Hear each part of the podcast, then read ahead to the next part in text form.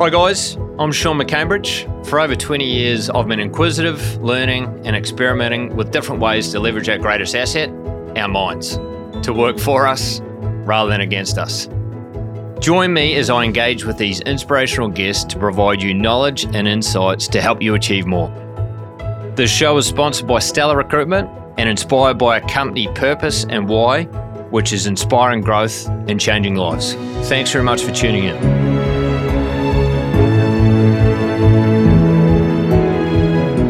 So, uh, Jonah, always good to catch up.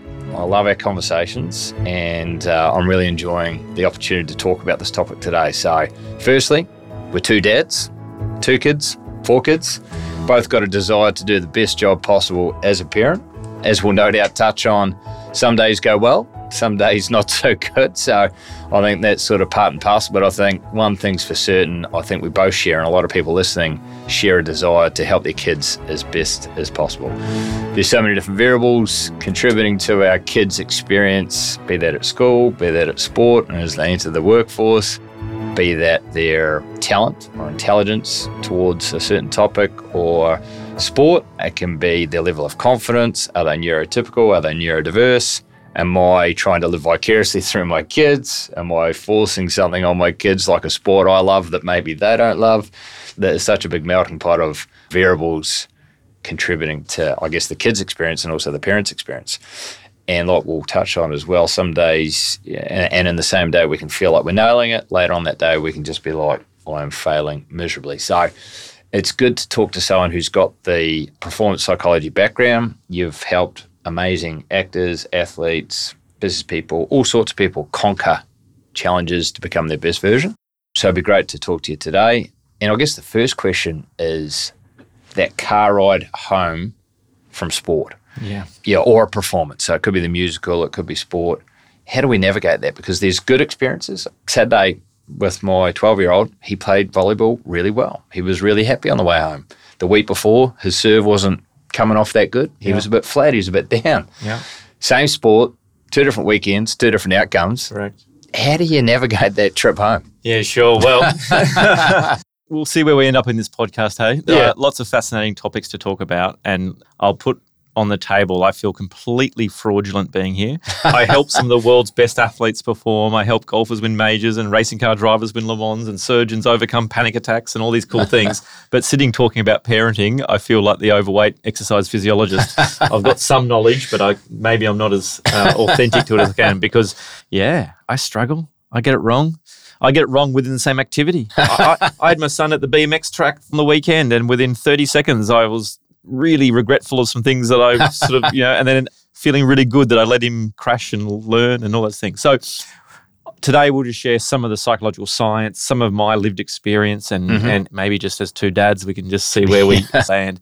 To your question, that classic, what do you do on the drive home when your kid's got some pretty strong emotions typically mm. at play, right? Mm. And I guess we always want to start with emotions tell us something, mm. right? Like, it's not ambivalence. They're not just sitting there. If there's emotions, it means they care. Mm. So they obviously care about something like the performance, their teammates, your approval, their own standards, feeling competent or feeling incompetent. Whatever it is, there's something there to listen to. It's a bit like flying a plane when some alarms go off.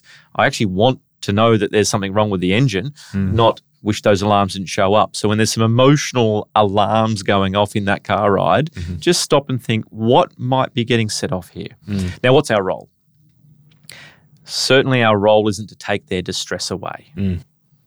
So you want to be really careful. And I think as men, mm. I don't want to get too caught up in gender stuff, but as men, I think we're more prone to try to invalidate our kids' mm. emotional experience. Mm. Don't cry, mate. It's not worth. Don't, you know, mm. no, don't worry. Don't cry. Don't be sad. Don't be. Hard. Mm. Like we say that so often. Mm. We want to take mm. their pain away because mm. we don't like seeing them in pain. Mm. But what we do in an unintended way is we invalidate that experience. We want them to care about their footy, mm. but we don't want them to feel sad when it didn't go to plan. Yeah, like there's some hypocrisy in that. Mm. So what is our role? Mm. Our role is to provide a cushioned landing. Mm. You know. Provide a cushioned landing so that they can feel and experience whatever's showing up and you're a safe pair of hands to allow them to just sit with that. Mm. That's sort of the first thing. Mm. My job isn't to take their pain away or take their emotion mm. away or invalidate or disagree. Mm. You know, we often, oh, no, you played really well, mate. Yeah. You're trying to give them some false sense of whatever. They know how they played mm. typically. Let them dictate what that car ride home looks like. Mm. Kids need time. Yeah. Sometimes we need silence. Mm.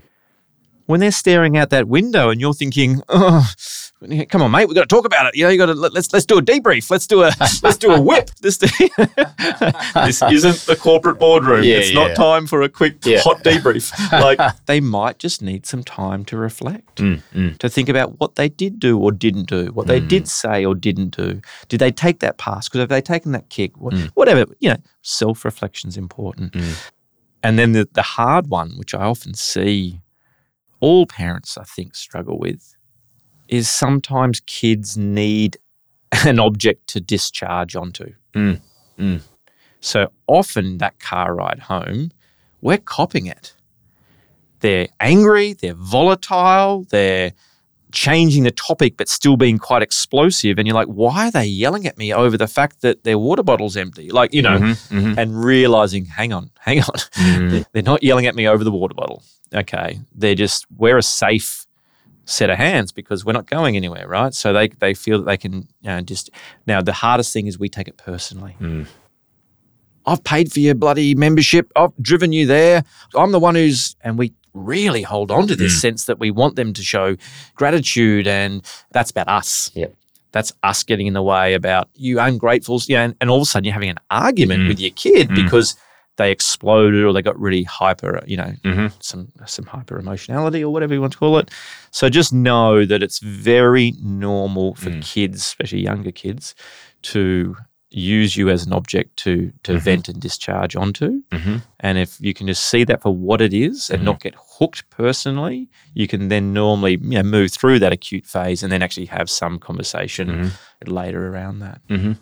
Fantastic answer. Yeah, I mean, going back to the volleyball experience, I guess my first desire when I could see and sense through the conversation that he wasn't thrilled with his game was to try and lift him back up.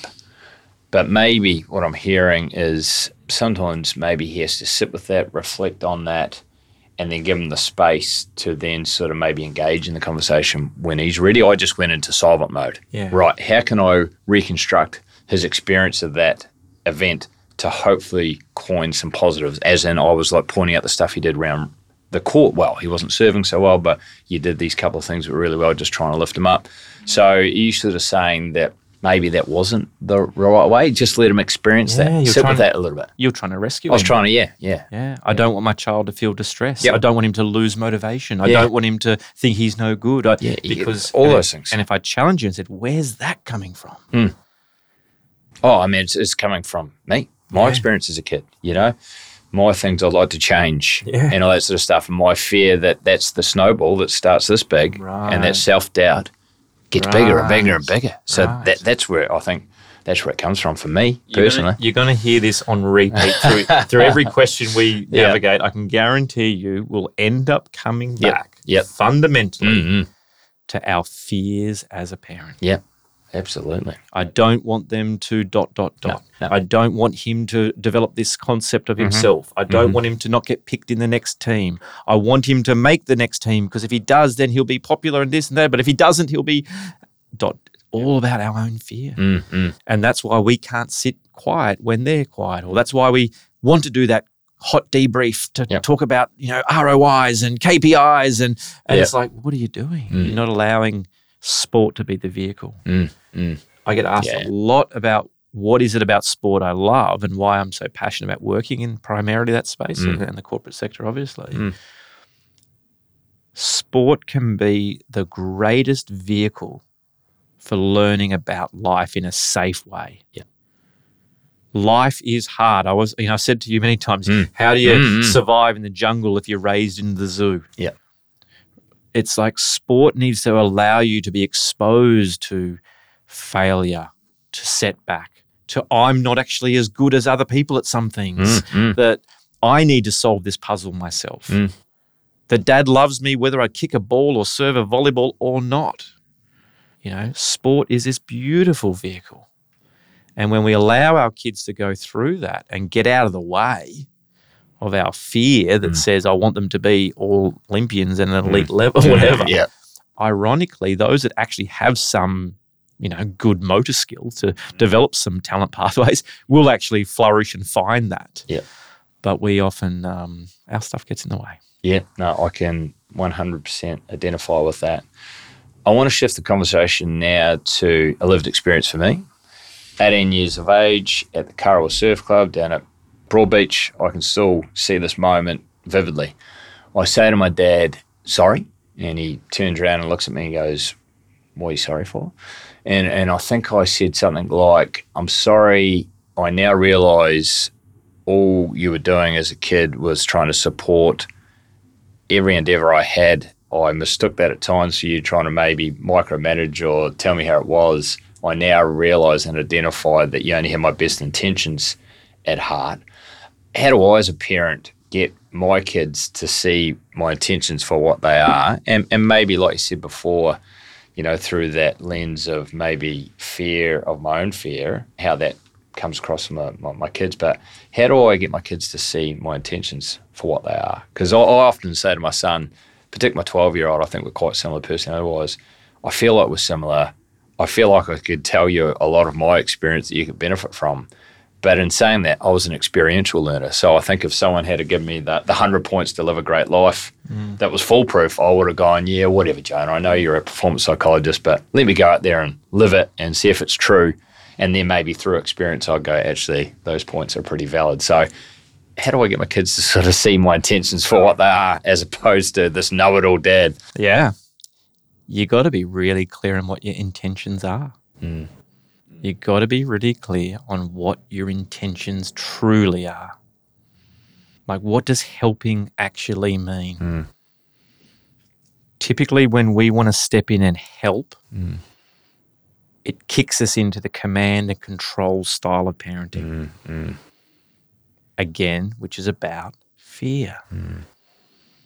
If I don't teach him how to kick that footy the right way, mm. he won't play well, he mm. won't get picked, and he won't make the team, and he won't. And that's your mm. fear. Mm. Mm.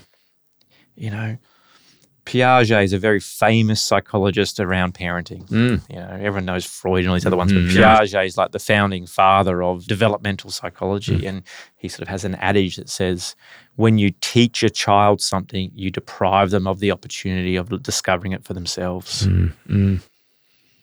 And when we look at motor learning patterns, and I look at the world champions I do work with, they're mm. all self-governed, autonomous, mm. independent mm. decision makers. They understand their own technical model mm. because when they're playing a Bledisloe or a world championship mm. or an Olympics or a Masters or what have you, mm. there's no one there to tell them what to do. Mm. They need to be able to make their own decisions and do that well. And that's the same in life. Mm.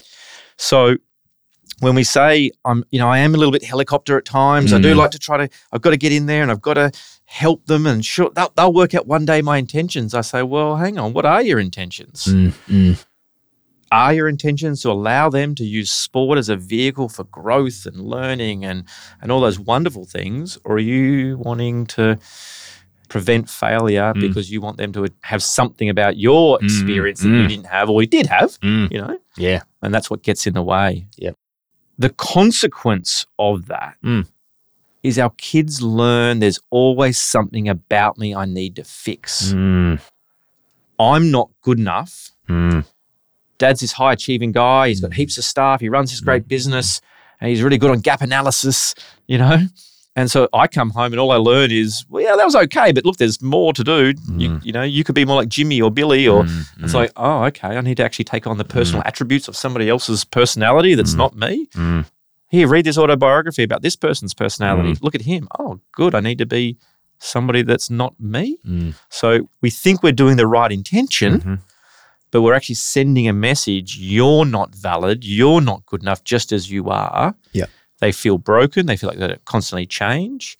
And then you see the stereotypical responses. Mm. Kids will either overcompensate and mm. try to seek mm. that approval, and it looks like they're motivated and driven, but it's just them trying to seek mm. your relationship. So it's coming from fear and approval seeking. Yeah. It's not actually a love of that sport. Yeah. They'll suppress their emotions and just bury them, which we know leads to long-term mm. mental health challenges when people don't develop patterns of actually expressing what's going on. Mm. Or the big one is they avoid. Mm. Avoidance means stopping doing it. Mm.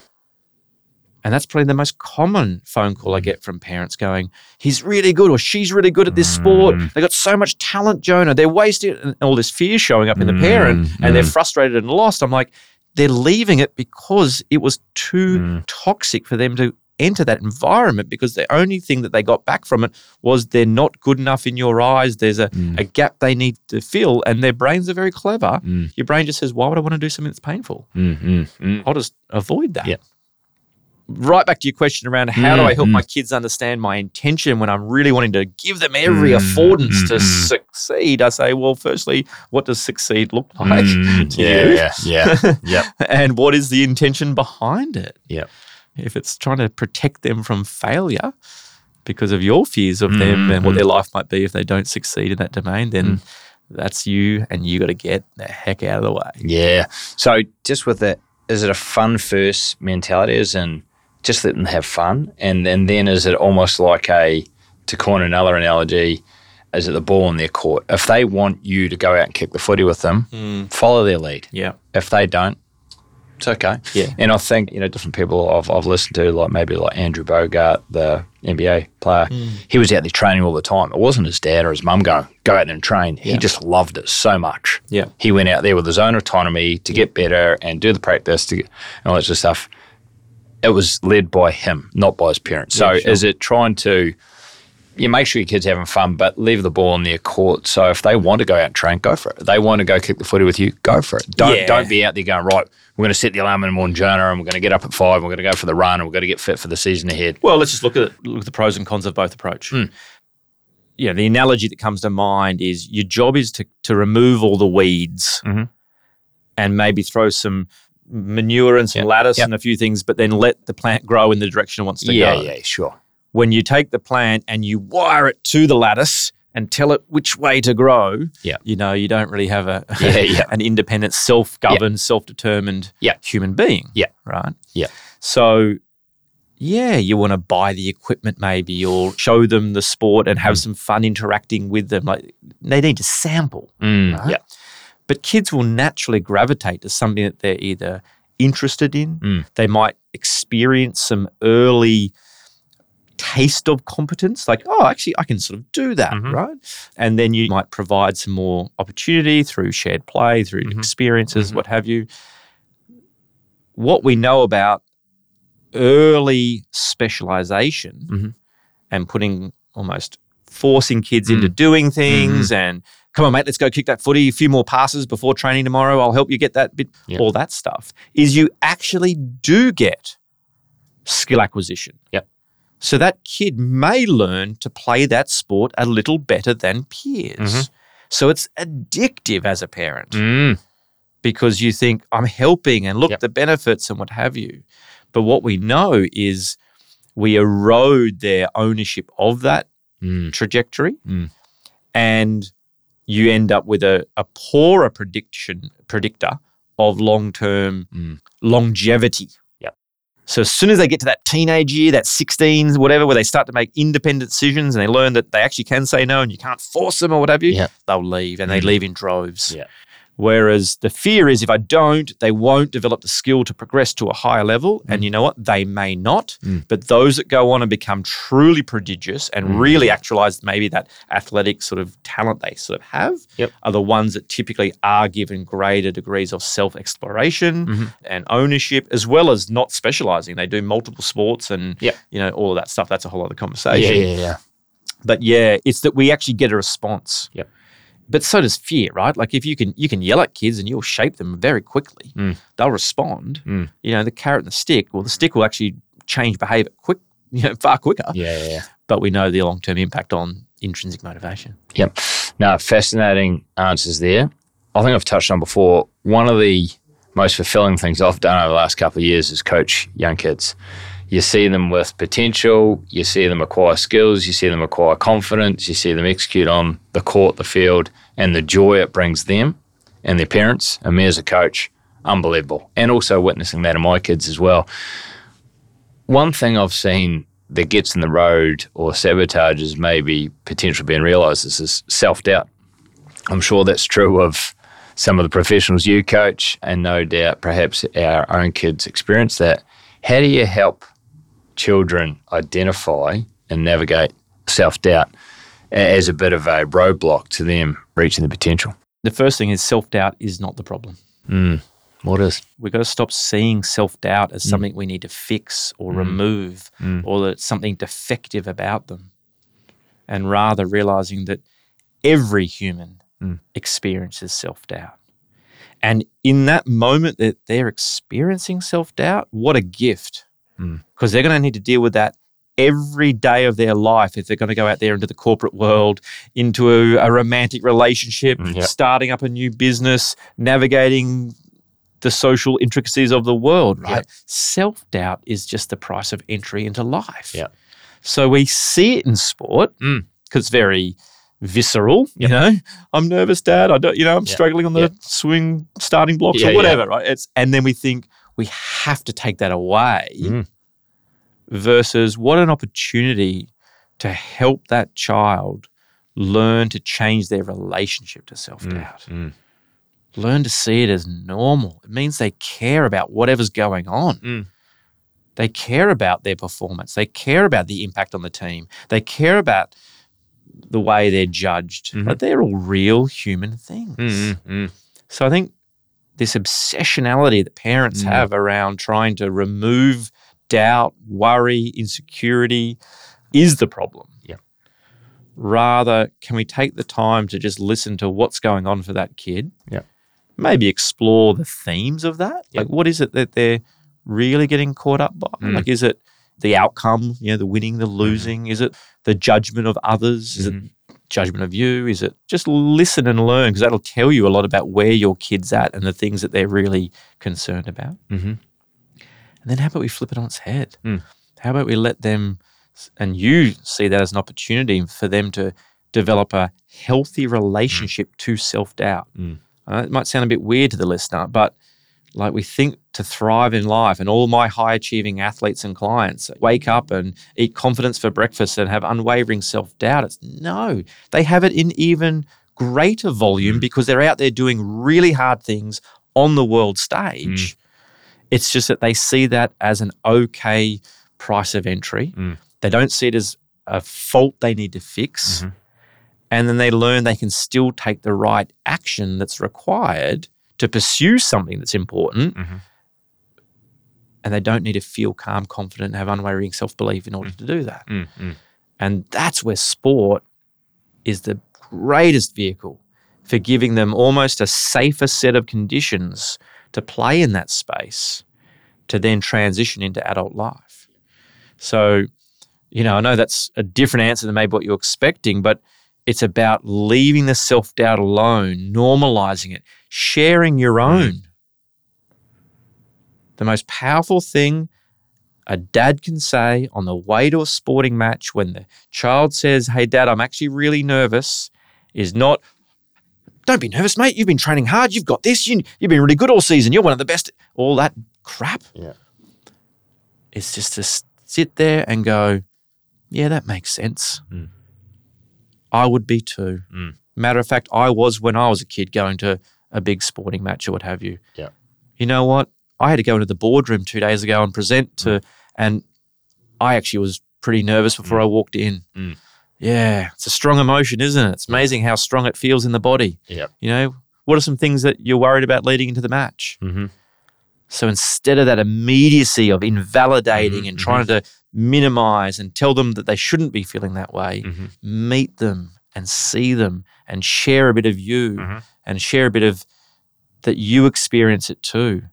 There's so many kids who assume, because as parents, as adults, we're okay at feeling something intrinsically, but maybe behaving in the appropriate way, right? We're angry, we don't yell, we're nervous, mm-hmm. but we still go to work. Mm-hmm. But our kids just see the behavior. Yep. So their interpretation is, Dad never gets nervous. Yep. Dad doesn't have self-doubt. Mm-hmm. They don't understand that dad feels that, but he's learnt not to be governed by it. Yep. The moment you share that with your kid, that's more powerful than a sports psychologist. Mm-hmm. Them learning that you experience those emotions is a gift that they'll remember forever. Yeah. Mate, I think you nailed that answer. And the brain's going off left, right and centre as you talk. And I sort of go back to my own childhood. I thought it was binary. I thought, I seen some players out there doing certain things like rugby and cricket, and I just thought they experienced no self-doubt. And here I was over here and I experienced self-doubt. I just thought it was like, you either do or don't have it. Mm. But I now realise, and you've touched on the fact that everyone has self-doubt every single day.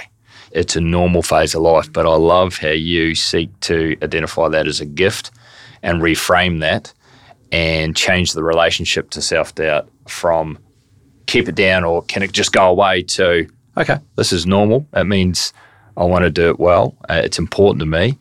This is something that maybe my dad or coaches have experienced as well, but how do I keep going anyway? Mm. And quite simply, I say we worry about things we care about. Yeah. Right. Yeah. Like we're sitting here talking about parenting because we care about our kids, mm. which means no doubt we worry mm-hmm. about our kids. Yep. Well, if your child is worried about their performance, yep. it means they actually care yeah. about their sport. There's something of yep. meaning at stake. Yeah. That's great. Yeah. Yeah. Brilliant answer, mate. I love that. I love it. And it's just a simple response to that self-doubt because oh, I remember when I was a kid, I'd just see dad turn up at different environments and think he was just bulletproof. Mm. He's confident, he's this, he's that, you know. And I thought, why not like that? But I don't doubt that he had plenty of self-doubt and, and sort of hang-ups along the way as well. Next one's an interesting one, Jonah. I have got four kids, as I touched on before. My experience is the things they love motivating them or motivation for them to do that task, it's easy, so easy. My daughter, for example, she would sleep in the stables with the horses and do her homework there and ride and care for the horses, and I could leave her there twenty-four seven, no shit at all. In a different context, let's just say school, harder to get that motivation, doesn't have the same sort of passion or love or maybe mastery in that environment just yet in some regard. How do the listeners get their kids to build motivation on things they may not love but may be important? And let's face it, school provides pathways or opportunities. It's not the be-all and end-all, but how do I motivate kids to do things that maybe they're not loving? Yeah, big question. big. I've got and, my pen and paper ready. Let's go. And a common one, right? Well, firstly, let's let go of mm. our attachment to motivation. I knew you were going to go there. Right. But yeah. What do I mean by that? Yeah. If a kid is still doing an activity, mm-hmm. even though it's boring, they don't enjoy it, they're rolling their eyes, they're doing it somewhat begrudgingly, but they're still doing it, mm-hmm. that's a win. Okay. That's a massive win. It's actually a bigger win than them mm. doing something that they're motivated to do mm, mm. because they're actually they're learning. Persevering. Right, they're yep. persevering. They're yep. learning, I don't like it, but I'm doing it yep. anyway. Mm-hmm. So instead of thinking, oh, why can't they just see that, it, you know, why can't I help them love it more? Why can't I buy them an app and a new this and a new that? To stop trying to make them love everything. Mm. They won't, and mm. we don't need them to. Yeah, back to being an adult. How many things in our lives do we do that we don't like, we don't find motivating, yet we still do? Mm-hmm. So again, well, you need to see those as a win. Yep. He got the shits at me, yep. but he went to his room and actually did do the homework. Okay, that's a win. Yep. So accept that firstly. Okay. Second danger point, really mm. important one for mm. all the parents. Mm. If our kids only do the things that they enjoy, that they're intrinsically motivated mm. by, mm. then they learn a relationship that they only want to do tasks in later life that are enjoyable, pleasurable, they feel competent at, they have that, that yep. motivation. And we see them avoiding the hard. We see them avoiding the boring. Yep. We see them avoiding anything when discomfort shows up. So unfortunately, when we try to engender this, you know, passion and drive and motivation in all these activities, mm-hmm. we can actually set up some very slightly dangerous patterns in terms of their relationship to then only seeking out pursuits in life that give them that feeling. Mm-hmm. Boredom tolerance is critical for success. Mm-hmm. Boredom tolerance. so many successful people in the world aren't highly motivated. They're really good at being bored. Mm-hmm. Yep. Yeah. And that allows them to just get the stuff done. Yeah. So that's a really critical one. Mm-hmm. Third element is motivation comes and goes. Mm. It's not for like, everyone. Everyone. No one's immune to that. No, exactly. It's it's a bit like mm. the tide. It moves around. Yep. And the swell probably is a better analogy. Yeah. So be prepared that there'll be days where your kids are bouncing out of bed and you're like, great. Mm. And then why can't we bottle that? It's yep. like, well, you can't. Yep. They're human. Mm. And so be a bit more flexible in seeing the, the ebbs and flows of that. What you do want to do is notice activities where there's perseverance. Mm. Things where you just, and you give that feedback. Yeah. Wow. So you sort of celebrate that or acknowledge Absolutely. that. Absolutely. Yeah, okay. It's not, hey, look how good that Lego thing is you built, mm. even though that's what you want to say. Yeah. It's, man, mm. you've been working on that for hours. Yeah, yeah. I'm really, really proud of how long you spent on that. Yeah. Just that slight shift in language where your child's getting this beautiful piece of mm. your love and reinforcement and mm. attention, mm. and you're celebrating the perseverance, the the time and effort and focus, and rather than just the, the object or the outcome. Yep. Their brains are pretty good at tuning yep. into that. Yep. So we want to celebrate perseverance. We want to celebrate their ability to sit and be mm. intentional with things. Mm-hmm. And then, yeah, our job as parents is to nurture some of that. Mm. How can we stoke that fire by just giving some more kindling or whatever they want mm. to mm. to build that and see where they go with that? Mm. Because then we can be a champion of that. We can be the quarterback to their, mm. their mm. pursuit. Mm-hmm. So it shows up. You see it everywhere, mm. right? Mm. The challenge is with younger kids, they're sampling. Mm. Mm. So they show a bit of an interest in footy. Oh, great. We're going to get custom-made mouth guard. We're going to get the custom, the boots. We're going to get the – we're on here. Yeah, yeah. Lifelong passion of footy's so good. Yeah. I can't wait to take him out to games and yeah. live like I did. I wish yeah. I, can, I can relive my experience with my dad or yeah. even fix the stuff that yeah. my dad didn't do. It's, it's like the kid's only played a one term of yeah, it or yeah. one year and yeah, you know yeah. what? He might not want to play it. That's know? Right. So yeah. we have to be really careful in yep. our attachment yeah. to what looks like motivation. Mm. And when we see them wanting to try something else or sample other things, just yep. being a little bit flexible with that. Yep. Because you know what? They often come back. Mm.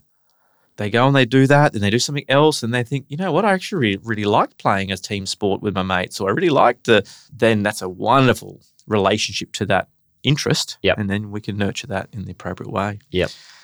The other one is just modelling.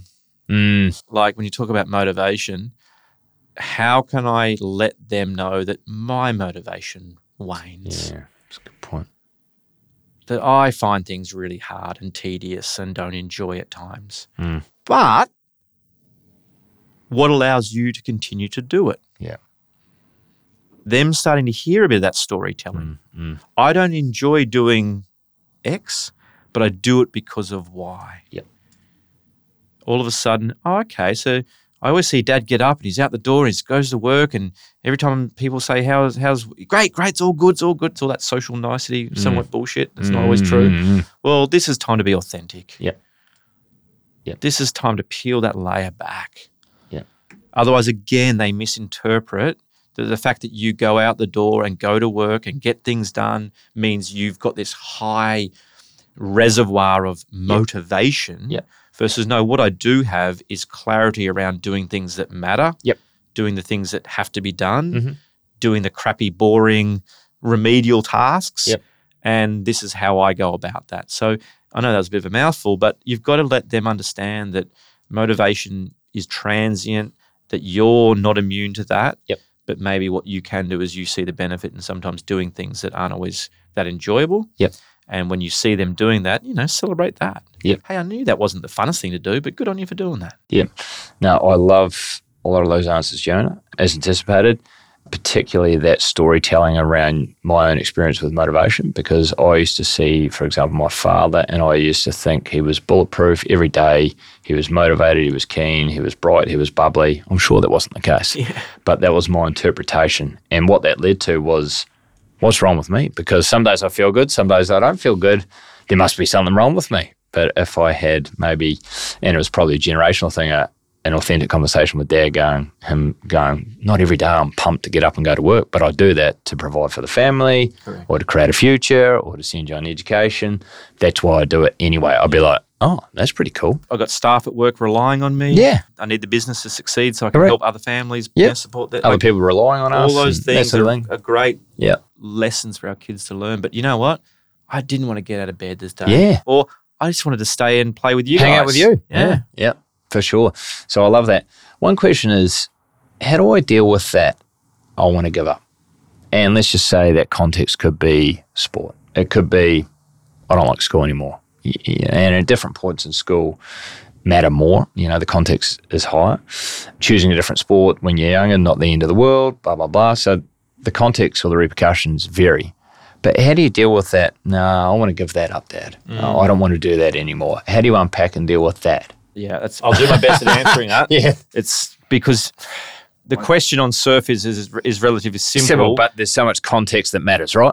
Correct. Yeah, so like where I go as the psychologist yep. is is there some form of avoidance? Yeah. So they actually do have something that they want to do or like or enjoy from that, say that sport. Yep.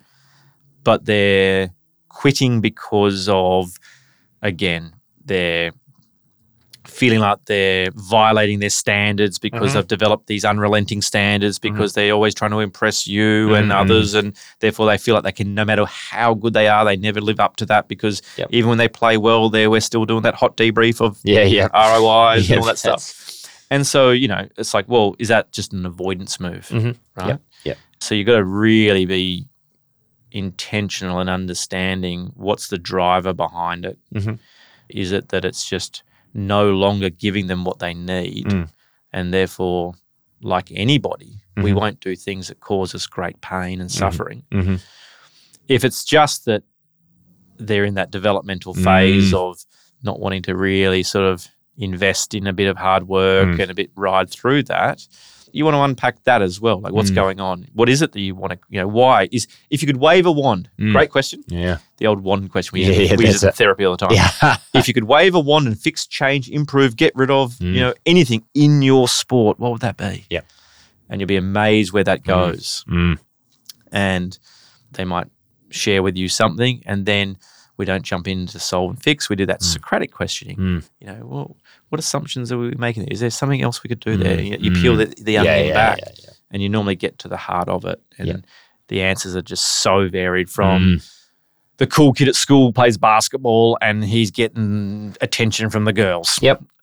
like, yeah, yep, well, yep. that's a pretty strong motivator. Yeah, that's right. For a sixteen-year-old yeah, yep. boy. That matters. Like, that yeah, matters. Yeah, yeah, yeah. like, okay, so it's not that you don't like rugby. Yeah, yeah, that, that's a, yeah, th- there's another motivator. there's another yeah, motivator. That's it. Yeah. Or that it's something else more around, I generally don't derive any pleasure from it because mm. I've run its time course yep. and I've got other interests. Or is it actually around something of avoidance? Yeah. Now, they'll struggle to articulate that to yeah you, for sure if you're the source of that yeah yeah yeah yeah you know so that's yep. where that conversation might come up with mum or might come mm, up with a, yep. somebody else or the coach or yep. something but yep. you want to find that out, that often we well-intentioned mm. parenting can sometimes feed the wrong yep. outcome yep and so what would you change, what, what wand would you wave? Yep. Oh, if Dad could come but just not say anything yeah or if Dad could just let drop me off like the other dads and just let me go and have fun. Yeah. If I could just maybe play in the one level below because yep. that's yep. where my friends are. Yeah. And I don't want to be a professional. I just want to play with my friends. But, you know, I'm, I'm probably, for whatever reason, I'm actually quite good at it. So I'm putting this, there's plenty of kids playing in representative teams and higher levels who actually want to play with their mates. Yep. They have no desire to go on to greatness or yep. in this domain. But yet we think that's where they need to be. Yep. So it's a complicated answer to yeah, your yeah, to your yeah. question, but you've got to think a bit about, it's telling you something. Yeah, for sure. You work in recruitment. Mm-hmm. Why do people quit their job? Mm-hmm. There's a thousand reasons, yeah, but yeah. let's start to interrogate why, because yeah. then we can understand more about going on for that person yeah, or yeah. what's what is it about that work environment that led, oh, you, you know, people with high turnover rates. We know the statistics of healthy turnover versus unhealthy turnover in businesses. Yeah. And we actually spend a lot of time studying the climate of those environments mm. and trying to bring consultants in to fix those workplaces. Mm. Well, it's no different in teenage sport. Yep. Yep. Now, I, I love that magic wand sort of scenario, the way it's posed, and you're really trying to diagnose or diffuse. I think sometimes there's a tendency, if you don't see the behaviours or the attitude that you want, there's an element of frustration. Maybe that's led by fear, what could become if they don't sort of continue at that.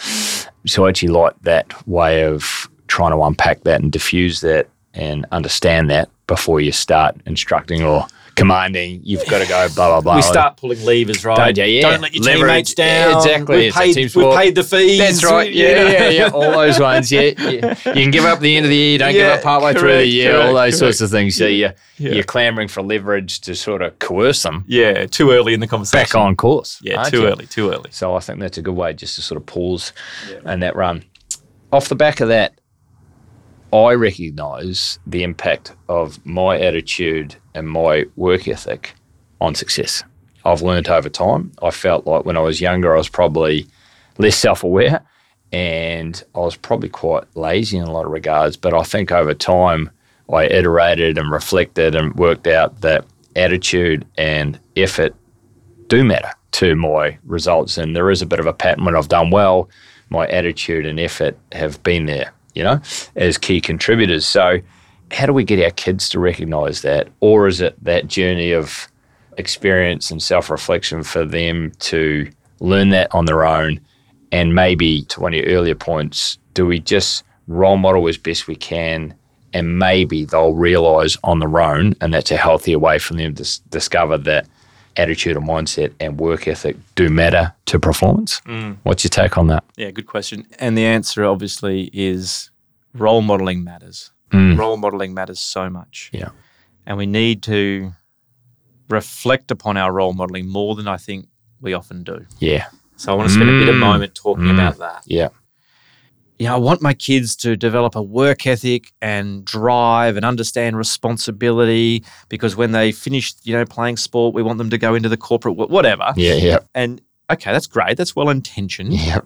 Maybe because you're holding on to some attachment to what success in life looks like. yep, that's, yep. that's a different podcast. Yeah. But if I said, well, hang on, what are you role modelling? Mm. You're role modelling that I can't prioritise my health and fitness because I'm so busy. Mm-hmm. I'm coming home and I'm role modelling that whoever's on the other end of this phone is more important than you. Mm-hmm. I'm sitting on my laptop at night and what have you. Cause I'm, okay, so you're telling your kid that if you want to play in the life of business, for mm-hmm. example, mm-hmm. it's all-consuming. It eats at your personal time. It makes you distracted as a dad when mm-hmm. you're home. Yep. Um, you're strapped to these bits of technology. All of a sudden, you're wondering why your kid doesn't want to go and pursue yep. a yep. degree yeah, or yeah, business yeah, or whatever. Yeah, yeah. They're, they're looking at you at home going, why would I want to go do that? Yeah, yep. Right? Mm-hmm. Versus I can go and be really successful in one domain, mm. let's call it work, yep. and still be vibrant, vital, engaged, connected. Mm-hmm. And then you're role modeling yep.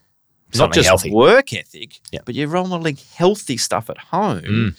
Where they see that there isn't this horrible negative consequence of going and doing challenging hard things like building a business or something. Yep. So we've got to really watch the mm. version of us that shows up. For sure. You've got to work hard. Mm. When I look at your definition of working hard, Dad, no thanks. Doesn't look so good. Doesn't look so good. Mm. Mm. You're cranky with us. You're short. You're, you're snappy. You you never hang out with your mates. You mm. don't nurture your own hobbies. You yep. don't like, wow, thanks mm. for that message, mm. right? So yep. so I'm really firm with parents when you say, what are you actually role modeling? Yeah. Because your kids will be soaking that in. Yeah. Kids don't care so much once they're over a certain age mm. about the amount of time they have with their parents. They care about the quality of time. Yeah. So how are we role modeling that? Yeah. You know? So I, I think we do have to be really clear if we say, okay, my job as a dad is to mm. be a good role model to my kids. Mm. I say, yes, it absolutely is. I hope you're doing a three sixty review yeah, yeah. on that pretty regularly yeah, yeah. and making sure you are actually doing a good job of that. Yeah, yeah. You know. And then to your point around what do we do when we try not to step into that command and control? Mm-hmm. Yeah, the, the fear stuff gets in the way. Mm-hmm. If I don't, they will fail. And it's like, what's that about? What's your definition of success? Mm-hmm. What are we actually trying to build here? Mm-hmm. Are we trying to build people with self-determination, a sense of competence, a sense of autonomy that they can do things of their own, mm. they can build meaningful relationships with the world around them, they can take on the world and that they are enough mm. in their current form? Yeah, yeah, yeah. Whether they make the first grade rugby team or not is actually so secondary to the character of the people they are. Yeah. Now, what we find is this is not me just going, oh, just lower the standard and just let them just play around in, in the mud kitchen. Mm. No, this is about helping people if they happen to have mm. some interest and genuine intrinsic drive to pursue something athletic yeah. and they've got some skill there that matches that, well, then you'll actually see a greater likelihood of mm-hmm. success at the pointy end. Yeah. You know, I want the listeners to understand I do work with the Olympians and mm-hmm. the world champions mm-hmm. and the pointy end, mm-hmm. but I also work with a bunch of them that are terribly unwell psychologically. Yeah. That their whole journey through sport was not for the right reason, yeah. that their relationship with their parents is horrendous mm. and toxic and mm. broken and mm. irreparable. Mm. They lie in bed. I've literally had clients lie in bed with a gold medal around their neck in tears because they said, I thought the world might change now mm. and realized that, of course, it doesn't. Yeah. So the biggest thing we need to think about mm. of all of that journey isn't how do I help them mm. be better at the sport? When should I get them specialist coaching? When should I not? When should it's what about the relationship you're having with them? Yeah. When they're young, around six through to ten or twelve, you're heavily involved. Mm-hmm. You are the yeah, one yeah, helping yeah. them catch yeah. a ball and throw and kick, and yeah. you are that surrogate coach. Yeah. But then that should really drop off as their own other coaches start yeah. to get involved, and you have to sit back and just be that champion. Yeah. And hey, anything from today that you enjoyed or anything you want a hand with or, yeah, yeah. oh, Dad, can you maybe can we go kick a ball a bit and just help me with a few things that the coach and I – there's your golden nugget. For sure. The kid wants you to be a role, you know, play a role yeah, in yeah. that. Yep. But just make sure you're playing that role and then you're not overstepping. Yeah, that's it. Yeah, yeah, yeah. Because then yeah. all of a sudden you, ooh, yeah. you you just burnt it out. Right? Yeah. It's a bit like um, – I've heard this metaphor. It's not mine, but yeah. it's like, you know, our job is to – to create the the conditions for a fire or what yeah, have you. Yeah, yeah. You go and tip kerosene on a fire, it'll burn bright, that's it. but it just burns all the wood out, right? Yeah, yeah. That's what that extrinsic, overbearing yeah, yeah. parent that's mm-hmm. acting from a place of fear, mm-hmm. mm. it does. We will see some early maybe adaptation where they show what mm-hmm. looks like quote unquote talent, mm. but it's not. It's coming from seeking parental approval yeah. and, and we know that just burns out. Yeah. Now, again, lots of great responses in there, a lot of things going off in my head. And I think beyond some of the comments you made, I think making sure that our kids recognise that they're enough already. They don't win, need to win first place or get in first grade or whatever the case is to get our conditional love or approval is win, lose or draw. If you are having fun and going, well, you're enough already. The sport doesn't validate your worth. And the hook I often use is, okay, you're a sporting parent yeah. and you want your kids to be involved in it yeah. and they seem to enjoy it. And and, and by the way, that could be academia totally, as well, right? Totally, or whatever. So Totally, totally. But I always say, well, hang on. Let's say you want the next world-famous rugby player. Yeah, yeah, yeah. What does that actually look like? Mm. Oh, well, you know, if they're playing number nine or ten, you know, they, they've got voice, they're commanding, they're leading, they're making decisions, they're instinctual, yeah. they're looking for that little gap in the line yeah. to break the line and yeah. take it on. Yeah. Like yeah. I hear all these characteristics coming yeah. from often dads yeah. about yeah. this amazingly independent, yeah. Yeah. self-governed, yeah. Yeah. You know? Yeah. Yeah. Yeah. And I'm like, wow, I wonder what their upbringing might yeah. look yeah. like that yeah. leads to you possessing those traits. Yeah, yeah. It's a kid who yeah. learns that they are enough, yeah. that they can make an error on a footy field and it doesn't define the man they are. Yep. That frees me up to then take that little chip kick, to bust the line, to yep. do what have you. Yep. And so that's why I often say they may or may not make it. Yep. Statistically, they probably won't because we know such very, very few, few turn on to become elite professional athletes. Yep. But, wow, the same skill set yep. that lets you lead the All Blacks mm. can be the skill set that lets you lead in life and yep. take on a successful pursuit of business or a dynamic family mm-hmm. or whatever that mm-hmm. is. So mm-hmm. yep. it might feel scary. It might feel like they're not going to succeed in your terms. It might feel like you could jump in there and just help them in that moment. But yeah, let's just let them grow into the the version of themselves that they are and just yep. evolve through those normal neuropsychological developmental stages. Yeah. Yeah. And we're there to sort of support, nurture, sometimes put the bumper guards on, and mm-hmm. there's so many cliches out there. No. But but you know, I was reflecting upon mm. I had my my son, he's five, and had him at the B M X track on the weekend, brand new B M X. Yeah, and, yeah, yeah. You know, and he was going down over the, the rolly things yeah. and got to one corner, and there's yeah. there was a bit of storm and rain over yep. the few last few days, so there was a lot of silt. Yep. And of course, he was turning the wheel a bit too sharp. And of course, we know what happens in soft sand. You know, yep. boom, yep. bang, over the handlebars. Yep. Yeah. You know, and I sort of trotted up to check he was obviously okay. Yep. And you know, he was furious at me.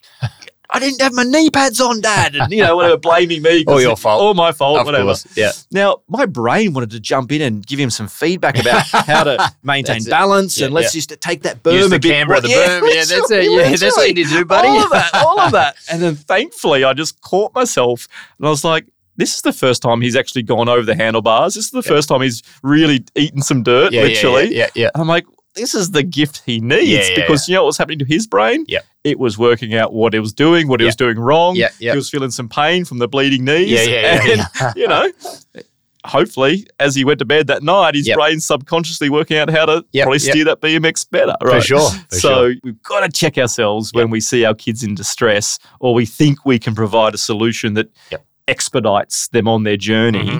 And back to that Piaget idea, if yep. we teach too much yep. – we actually rob them of their yep. self-discovery. Yep, I love that. I love that. And I think the other thing that sort of resonates as you talk is everyone's got a different definition of success, right? So your definition is different to my definition, is different to Grant's definition. Why impose my definition of success onto my children? Mm. Let them discover their own view on success, you know? And I think there's character traits you want to promote and role model and all the rest of it. But if, you know, you're world champion and I'm in fifth grade but loving it with my mates, that's cool. That's success, right? The fifth grader that's having fun and not burning out, that's got a positive relationship with the sport and the people he plays with, that's winning, right? Absolutely. That's good. I don't need to have the gold medal to validate that. So I think it's letting them unpack. We often have a definition or a vision of what success is in our mind, right? Yeah. But maybe little Johnny or Sarah or whoever, maybe their view on that is different, right? They just turn up because they love it and hanging out with their mates. And that sort of gradual sense of mastery, I don't need to be in the first team to have fun, Dad. Yeah. I'm content and happy doing this. And success should be defined by the quality of the relationship you have with your kids. Yes. When you show up on that sideline, yeah. do they want you to be there? Are you coming, Dad? Can you come along this weekend? Yeah. Will you be there? They see it as a positive of course. Thing, not, oh, oh. yeah. Like that's so yeah. powerful. The yeah. quality of your relationship through the vehicle of sport. Yeah. And on any given Saturday, you can see a spectrum of parents turning up, right? From the crazy one yelling and screaming and all the rest of it to the super silent one and all the rest of it. But I think the best measure, like you say, is does my child look forward to and promote me coming and get disappointed when I don't yeah. as opposed to, oh, Dad, you just drop me and we should be finished about four thirty and you can pick me up there. It's a chance to sort of reflect on that. So I love that answer for many reasons. Just as we sort of near the podcast, I want to ask maybe a, a big one, maybe it is, maybe it isn't, but in your opinion, what's the world of social media, the dominance of that, the prevalence of that on mental health struggles, and how do we help our kids? And I know you might throw this back at me. How do I help my kids with mental health strategies to navigate anxiety, self-doubt, resilience? What's your sort of quip or, or take on that? Yeah, social media, huge mm. topic. Let's get into it really quickly because yeah. I think everyone wants to hear a bit about that. Because I feel like, in my own context, and I speak to other parents, it feels like it's an unstoppable force. Mm. The gaming, the YouTubing, the social media platforms, it just seems to suck my kids in. And they enjoy sport, they love sport in some cases, but geez, if I let them, I reckon that world of social media and gaming would just gobble them up whole from start to finish. Yeah, and the neuroscience would say it will. Yeah. With it being unchecked. Yeah. So, look, social media is a huge topic and again, I think it's one that you could dedicate a whole podcast and get a clinical psychologist in with expertise in the area. The general approach that I give advice around is you simply have to evaluate where your child is at mm. with their current skills to navigate what's going to show up on social media. So we know that they're going to get exposed to bullying, teasing, ridicule, you know, just videos of other kids doing horrible things to other people, sexualized material, you know, a lot of quite adult mm. content around how humans treat each other and ridicule each other and persecute each other mm-hmm. and be really objectify. Mm-hmm. And that's not just in the sexualized nature that obviously is very pervasive. Yeah, yeah. So you actually have to think, mm. if this was in the real world, mm. is my child able to navigate that? Mm. Can they navigate seeing a kid being beaten up in school, and what would they do or say, or what would happen if there was some sexualized activity going on, and do they have the skills to make good decisions around their mm-hmm. own safety and or advocating for the safety of others? Mm-hmm. Do they have the ability to understand morals and mores and all those things? Mm-hmm. And if the answer is no, they're probably still underdeveloped in mm-hmm. that space, mm-hmm. then you absolutely have to withhold their exposure to it, because any weakness or vulnerability your child has mm. in normal life in those mm. spaces is magnified on social media. Yeah. So if they've got some vulnerabilities around comparing themselves to others yep. and they struggle with a bit of that in the schoolroom yep. or somewhere, mm-hmm. exposure to the social media domain just sets that alight. Mm-hmm. If they are a little bit caught up in criticalness and judgment and borderline almost being mean, because mm-hmm. when we are mean to that kid at school, mm. we get to stay part of the popular gang. So mm-hmm. all kids will tease and bully a little bit. They all do. It's part mm-hmm. of that social mm-hmm. norming and what have you. But if they're a bit vulnerable to that, mm. they will be the online troll and bully because they get the social recognition yep. from it in a safer way. Mm-hmm. So it's really about looking at the volume. Where's your kid at right now with the ability to navigate those factors, or do they possess those skills already or not? Mm-hmm. And if there's critical vulnerabilities or weaknesses, just know the volume goes up tenfold on social media, mm-hmm. and that's where we have a duty mm. to minimize exposure. Yeah. We will be the bad guy. Yeah. Honey, I'm not ready for you to have a phone with TikTok and mm-hmm. whatever. Yeah. I want it, I'm ready. I don't know. I hear that you're ready. Mm. I'm just not ready yet. Mm-hmm. I can't give any answer where you avoid being the, yeah, yeah, that, the person that, that isn't. Yeah. Now, what does the science show? The science says some things in life were like, oh, you know, expose kids to, I don't know, uh, moderate drinking of wine in Europe from yep. the age of fourteen actually yep. means that they develop a healthy relationship to alcohol and not binge drinking like they do in Australia and America. So yeah, there's, yeah. there's interesting things where we introduce things at a certain age mm-hmm. and there's actual benefit. Mm-hmm. The science on social media is really clear. Mm. The longer, the better. Mm-hmm. It's as simple as that. Mm-hmm. Also, Jonah, like twelve or fourteen yeah. or sixteen yeah. or eighteen. Mm-hmm. The science just says the longer, mm-hmm. as in it's infinite. Yep. If you just limit the exposure as long as you can do it, and I yep. know that's really hard at, in a practical level yep, yep. in certain family environment. I get it. Really hard, and I'm going to go through that with my kids. I'm going through it right now with my kids. Yeah, like, yeah, yeah. And they're young, and they're still wanting yeah, yeah. Minecraft video yeah. games and yeah. you know all that stuff. Yeah. But we know the science is there. Treat it like cigarettes. Mm. Would you let your kids smoke at eight or ten? Well, if the answer is no, well, yeah, I'd say yeah. you need to treat social media pretty similarly. Yeah. Their cognitive development mm. just isn't there yet, and yet we allow them sit in this little bubble and be exposed to things that their brain isn't able to really navigate well. Yeah. It can really set them up for long-term poor mental health yeah. because we're vulnerable to it. Of course, yeah. We sit and look at social media of our heroes yeah. and think, oh, gee, I'm not really doing that well. Gee, yeah. Elon Musk runs five businesses, put things on Mars and does this and does that. And does, gee, oh, yeah. oh, poor me. Yeah, yeah, like, yeah, yeah, yeah. You know, yeah, I'm a young sure. teenage girl, young teenage boy looking at other people's mm. success or yeah. physique yeah, or yeah. income or whatever metric. Yeah. So very, very, you want asbestos gloves when it comes to mm. it. And at times you need to be really aligned if it's a family unit around you and, and your partner. And then you got to watch your use of it. Mm, for sure. Well, yeah, I recognise I role model at times poorly. Correct. How I engage with Correct. Social media. Correct. You know, I scroll through, I get bored, bored, bored. Yeah. And then I'll catch myself going, I can see there's little eyes on me. And I'm not demonstrating what I want for them or in myself right now. Mm. And I put it down. Yeah. But how addictive do you get by it? Oh. And we have a, That's our right. frontal lobe has formed, it's myelinated, it's developed. Our sense of self is a bit more ingrained. They're at that highly yep. vulnerable and impressioned state, so their brains will get even more addicted to it. Yeah. yeah. Yeah. It's funny you use that cigarette example. I believe in the future, social media could become the tobacco of the past, as in the known impacts of social media on us and mental health and whatnot will have to be told to us the same way cigarettes are now told to us the impact. Well, the science is in. We we don't have a causal mechanism because it's yeah. almost an impossible study to know the, sure. the causality. Yeah, yeah, yeah. But if we look at the rise yeah. in anxiety and mood disturbance, so yeah. depression and anxiety, yeah. and we look at the rapid increase, and mm-hmm. not just through overdiagnosis and misdiagnosis, yeah, park yeah. all that and yep, remove yep, all that yep, from the science, yep, and I've done it well, yep. there's been a massive uptick yep. in the prevalence of mood disturbances in our children, and it correlates almost identically with the introduction of the big social media wow. brands. I won't wow. name no, them. No, no, no, sure. Almost you can just yeah. see them in parallel. Yeah, wow. So what else can we do to help our kids? And you've touched on a great number of things already, Jonah, mm-hmm.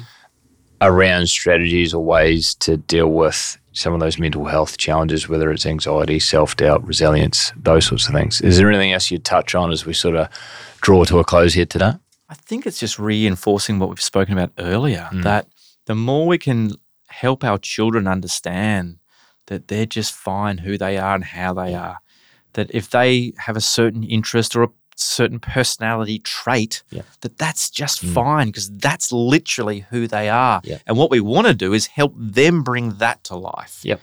versus trying to impose an idealized end point mm-hmm. of who they should become yep.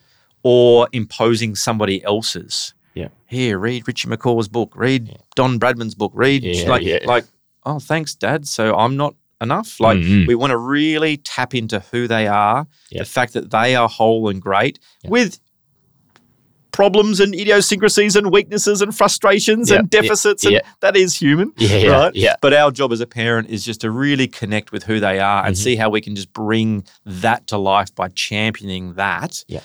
And sometimes that might look like a really passionate invested interest in something like academia mm-hmm. or sports or horse riding yep, or music, yep. whatever. Yep. Great. Yep. And other times it may be something else. But I think too many kids unintentionally through having high achieving parents mm. who wanted the best for them mm. fundamentally just had this chronic sense of I was never enough, I was never good enough, who I am wasn't what my parents really thought is a success, yep. and it's that's what leads to long-term mental health challenges. Yep. Then the second part is when we experience tough internal experiences, mm-hmm. sadness, anxiety, anger, the big yep. three, yep. that's just part of life. It's normal. normal. It's okay. Yep. It means something of importance was probably showing up, mm-hmm. and how can I help you journey through that mm-hmm. and even share a bit of my journey through that yep. to normalize it. So much of mental health isn't the actual problem of feeling mm. sad mm. or anxious. Mm. It's feeling like there's something wrong with me yeah, for yeah, feeling yeah. that way. Yep. And then we internalize, we keep it quiet yep. because we think if I share that with my parents, they'll think I'm confirms that I am broken and yep. Yep. defective versus mm-hmm. hearing that that's just okay and normal. And then we actually get it off our chest and we can move through it. Yep. Amazing answers, mate. Lots going off my own mind, lots of things that I can take away. So thanks for taking the time today. And it was really born out of a lot of conversations I've had with other parents and the journey. I don't think anyone's got the perfect formula. We're all sort of trading notes and experiences, and it's great that people can be real and vulnerable around their challenges and good moments. So you don't feel like you're the one getting it wrong, and the world of social media shows that everyone else that I look at has got this amazing happy family or kids or whatever the case is, and what's wrong with me? So it's good that we can normalise that, and you've got those same challenges. But what else are you sort of doing in the space? It seems like there's a huge calling or demand around how do we navigate bringing our kids up and assist them as best we can in a healthy way. Mm. But are you doing anything else, or are you finding anything else in that space at the moment? Yeah, look, I'm actually at the moment collaborating on trying to build, uh, well, not trying, I am yep. building a digital offering. Yep. Too many parents need help, mm. Mm. care deeply about their kids. For sure. sport for me, I just love it so deeply when it's used as that great vehicle yep. for everything it can provide. Yep. So yeah, I'm building a digital product where parents can sort of listen in, be educated by experts, as well as people who've lived it and been in the trenches. Yep. So, you know, we'll we'll interview parents of, I guess, what you call traditionally successful people in sport. Yep. So some of the athletes that people know around the world. Yep. We'll interview some of the actual athletes yep. and get them to peel the, yeah, peel yeah, the yeah, onion back yeah, and actually yeah, talk yeah. a bit about what it was like growing up with yep. different parental styles, yeah. um, share some of the psychological science around what works and what doesn't and yep. pitfalls and lessons learned from the trenches of parenting. So yep. that'll come to market hopefully in the not too distant future. Awesome, mate. Well, definitely keen to subscribe or become part of those tools and learning. So thanks for bringing that to light, and, and thanks again for joining us here today, mate. So many great takeaways, and you're a champion for uh, sharing these things, and I've got every confidence that this is going to positively impact parents and kids through better informed. So I really appreciate your time. Thanks, mate. Cool. Thanks so much for tuning in. It means the world to me. Uh, if you got something of value out of the podcast, I'd love you to pay it forward and share it with anyone that might benefit.